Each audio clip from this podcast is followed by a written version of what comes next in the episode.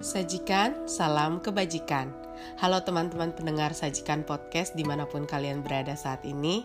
Pagi, siang, sore, ataupun malam ketika teman-teman sedang mendengarkan Sajikan Podcast kali ini.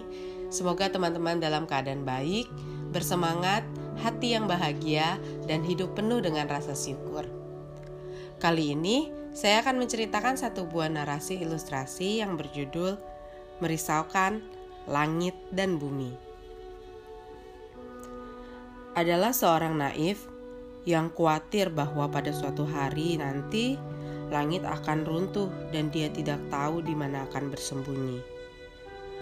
Hal ini sangat mengganggu pikirannya sehingga tidur tak nyenyak, makan pun tak nikmat. Mendengar kerisauan si naif itu, sang bijak mencoba menolong dan menjelaskan bahwa sesungguhnya langit itu merupakan kumpulan udara atau gas yang dimanapun kita berada atau bernafas, kita hidup tepat di dalam langit. Mengapa engkau harus merisaukan langit akan jatuh menimpamu? Lalu si naif masih belum bisa tenang. Bagaimana pula kalau bumi ini hancur? Tanyanya. Bumi juga terbentuk dari kumpulan zat padat, yang dimanapun kita berjalan atau menapak bumi, kita bergerak tepat di atas bumi. Mengapa engkau harus merisaukan bahwa bumi akan hancur? Menanggapi perbincangan si naif dengan sang bijak tadi, kaum Sufi berkomentar. Pelangi dan kabut tidakkah termasuk dari kumpulan udara atau gas? Gunung dan tebing-tebing bukankah juga terbentuk dari kumpulan zat padat? Maka bagaimana kita dapat mengatakan bahwa hal-hal tersebut tidak dapat rusak? Hal yang sangat besar atau sangat kecil tidak dapat diketahui dengan sepenuhnya. Hal seperti itu dianggap sebagai hal yang sudah biasa. Mereka yang merisaukan akan runtuhnya langit, hancurnya bumi, berpikir terlalu jauh. Tetapi mereka yang mengatakan bahwa semesta alam tidak dapat hancur juga salah. Terlepas dari pendapat yang ada, hal yang sebenarnya adalah banyak fenomena alam berada di luar pengetahuan kita. Mengapa pertanyaan mengenai dapat tidaknya alam semesta ini hancur merisaukan kita? Di dalam Chung Yung, bab dua puluh lima pasal delapan, tertuliskan.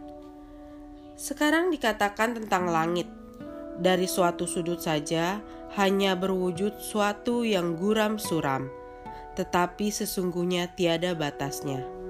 Matahari, bulan, bintang-bintang, dan cakrawala tersebar di dalamnya. Berlaksa benda diliputinya. Sekarang dibicarakan tentang bumi. Dari satu sudut saja, tidak lebih dari segenggam tanah. Tetapi sesungguhnya luas dan tebal.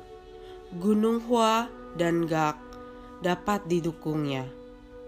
Dengan tidak merasa berat, sungai dan laut dapat ditampung dengan tanpa tercecer dan segenap benda, benda didukungnya.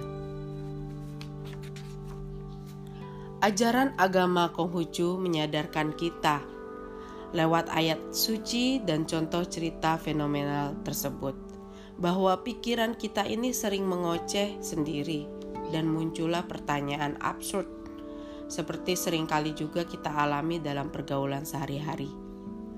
Orang beriman atau cince yang disebut dalam agama Konghucu senantiasa meneliti hakikat tiap perkara agar diluaskan pengetahuannya demi membina dirinya. Justru harusnya memandang alam semesta ini benar-benar patut disyukuri sebagai habitat hidup kita untuk mampu hidup mantap dan beriman. Tidak mudah terpengaruh pikiran sendiri atau orang lain sampai lupa bersyukur kepadanya, Sang Maha Pencipta. Di dalam Chung Yung bab tiga pasal satu tertuliskan, Nabi bersabda, "Adapun jalan suci, adapun sebabnya jalan suci itu tidak terlaksana, aku sudah mengetahuinya. Yang pandai melampaui, sedangkan yang bodoh tidak dapat mencapai. Adapun sebabnya jalan suci itu tidak dapat disadari sejelas-jelasnya. Aku sudah mengetahuinya. Yang bijaksana melampaui, sedang yang tidak tahu tidak dapat mencapai. Sabda mulia tersebut membuat kita sadar untuk bersikap tepat sesuai yang sewajarnya, yang seharusnya dan selayaknya dilakukan, yang di dalam jalan suci. Sepandai apapun kita, namun belum mampu meletakkan pikiran secara tepat, sulit untuk dikatakan tidak melampaui yang seharusnya. Bahkan kita akan mudah terpleset pada yang tidak wajar.